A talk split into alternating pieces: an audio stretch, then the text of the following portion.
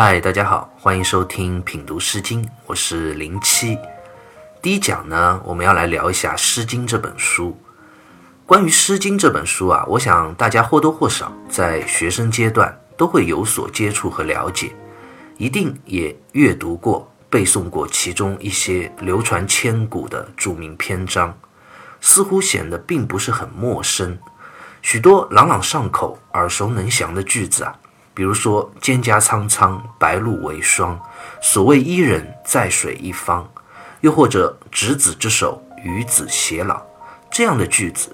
都是出自《诗经》这本书，但正如黑格尔所讲，熟知并非等于真知啊。当我们真的翻开一本自以为很熟悉、很了解的《诗经》，开始用心的去阅读的时候，又不免会有一种很陌生的感觉。为什么陌生呢？因为《诗经》的这些文字啊，毕竟已经经历了将近三千年的沧海桑田，漫长岁月的磨洗啊。让他们的意义和内涵，以及背后的故事啊，已经变得模糊不清了。甚至许多文字，我们现在也不太认得了。即使是有些认得的文字啊，许多的读音和它的解释，与我们当下所以为的也大不相同了。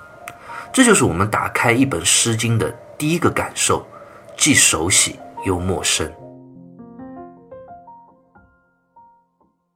诗经》啊，是我国最早的一部诗歌总集，也是后来包括唐诗、宋词在内所有诗歌的一个生命起点，也可以说是我国最早的文学作品之一。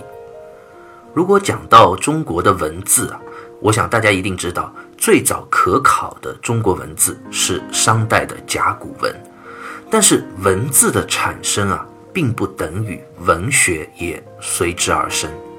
甲骨文是商周时期刻在龟甲或者牛羊这些动物骨头上的文字，记载了许多和宗教有关的祭祀活动，其中包括有战争啊、农牧业啊、天文历法各个方面的丰富的内容。它主要的功能啊，其实是当时先民用于占卜、凶吉、祸福。并且记录这些事件用的，并不能称得上是真正的文学。一直到了春秋时期，百家争鸣，先秦的散文啊开始出来，《诗经》这样的文学啊也逐渐形成。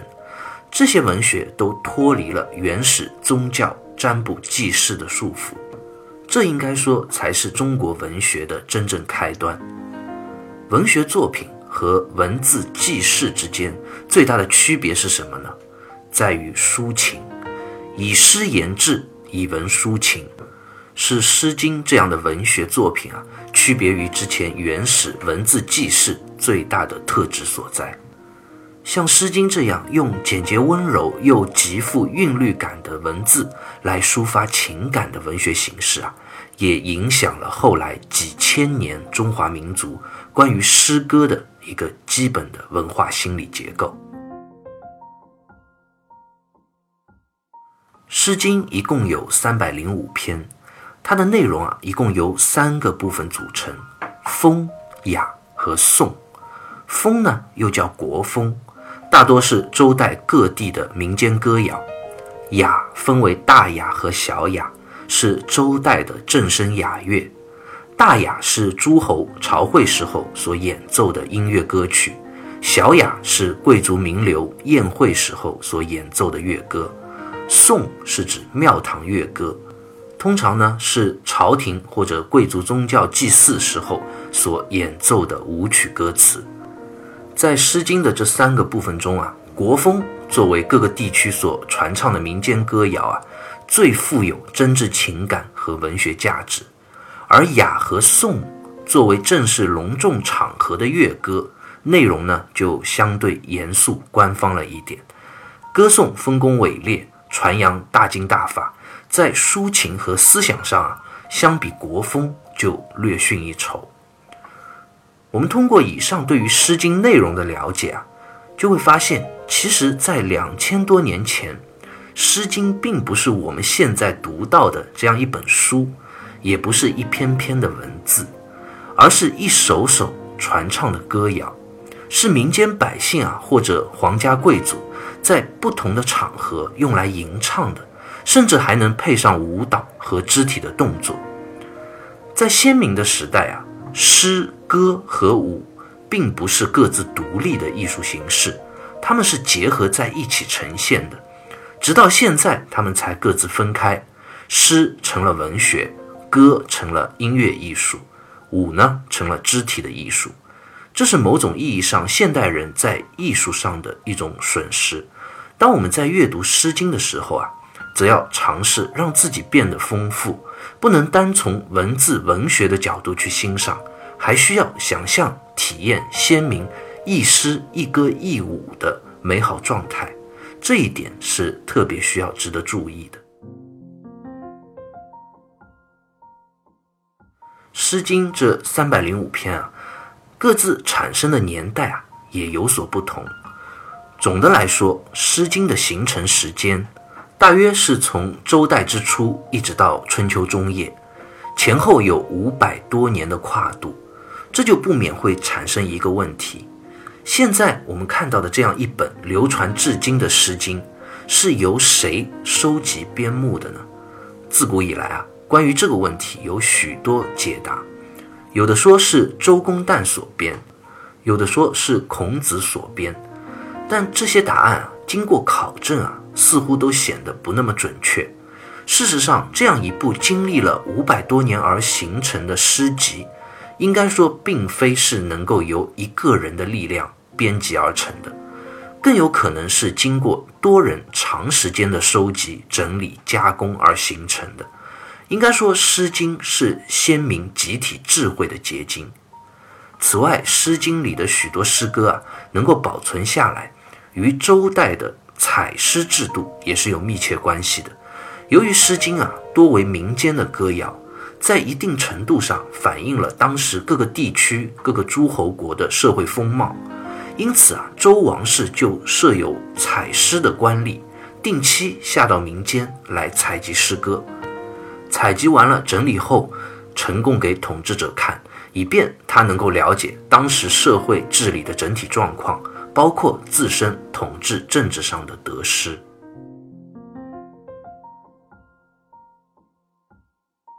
那《诗经》逐渐形成的这五百多年，又是一个怎样的时代呢？阅读《诗经》这本书啊，我们不能脱离对于它所产生时代的理解。简单来说，那是一个大变革的时代。中国社会啊，从统一联合走向分崩离析。我们都知道，周武王伐纣，周代取代了商代。那周代最早创立之初啊，实行的是宗法制。宗法制简单来说，就是一套基于血缘关系来分配权力和土地的这样一种社会制度。周天子将土地分封给自己。有血缘关系的子孙或者兄弟，让他们各自管辖这片土地，即所谓的诸侯国。那这些诸侯国的王呢，也可以继续分封，把土地分给自己的子孙后代。这样从天子到诸侯，到大夫，再到士，一层一层的基于血缘关系分封权力和土地。诸侯王各自管辖一方土地，其实是有很大的独立性的，有自己的军队。他们的责任是什么呢？就是定期向周王室进贡，而且当有外敌入侵、发生战争的时候啊，也要服从周天子的调兵派遣。这样的宗法制度啊，应该说从一开始是非常稳定的，毕竟血缘关系是非常亲密的纽带。但随着时间推移啊，就不见得都是如此了。其中的道理，我想也很容易理解。可能你的儿子、你的兄弟和你是有血缘关系的，对你非常的信任，非常的臣服，给你面子，服从派遣。但是你儿子的儿子，你兄弟的子孙后代就未必如此了。公元前七百七十年，周王朝被西面的犬戎入侵，周平王将都城从西面的西安迁到了东边的洛阳，史上就称为平王东迁，他建立了东周王朝。春秋时期，也就是从这个时候算起的。周平王东迁国都之后啊，周王室势力急速的衰微，周天子啊，只是名义上的共主，实际上已经无法控制各国诸侯了。诸侯国呢，势力崛起，各自为政，也不再定期向周王室进贡。春秋时期啊，一些强大的诸侯国啊，为了取得自身的优势，互相征战，争夺霸主的地位。例如我们非常熟悉的春秋五霸：齐桓公、晋文公、楚庄王、秦穆公等等，都先后称霸中原，周王朝就从此开始陷入了分崩离析的状态。而《诗经》所形成的时代呢，就正好记录了这段周王朝从一统天下到分崩离析的这五百多年的历史。统治者之间相互攻伐，对民众呢又是横征暴敛，人民的生活啊艰辛而疾苦，徭役、兵役、深重，这些都成为了诗歌的创作主题。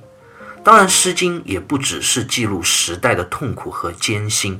也有许多源自日常生活中爱情甜蜜、婚姻幸福、劳作愉悦的这样点滴的记录，这些都值得我们在千年之后细细品读。好，关于《诗经》这本书啊，我们第一讲就先聊到这里，下期再会。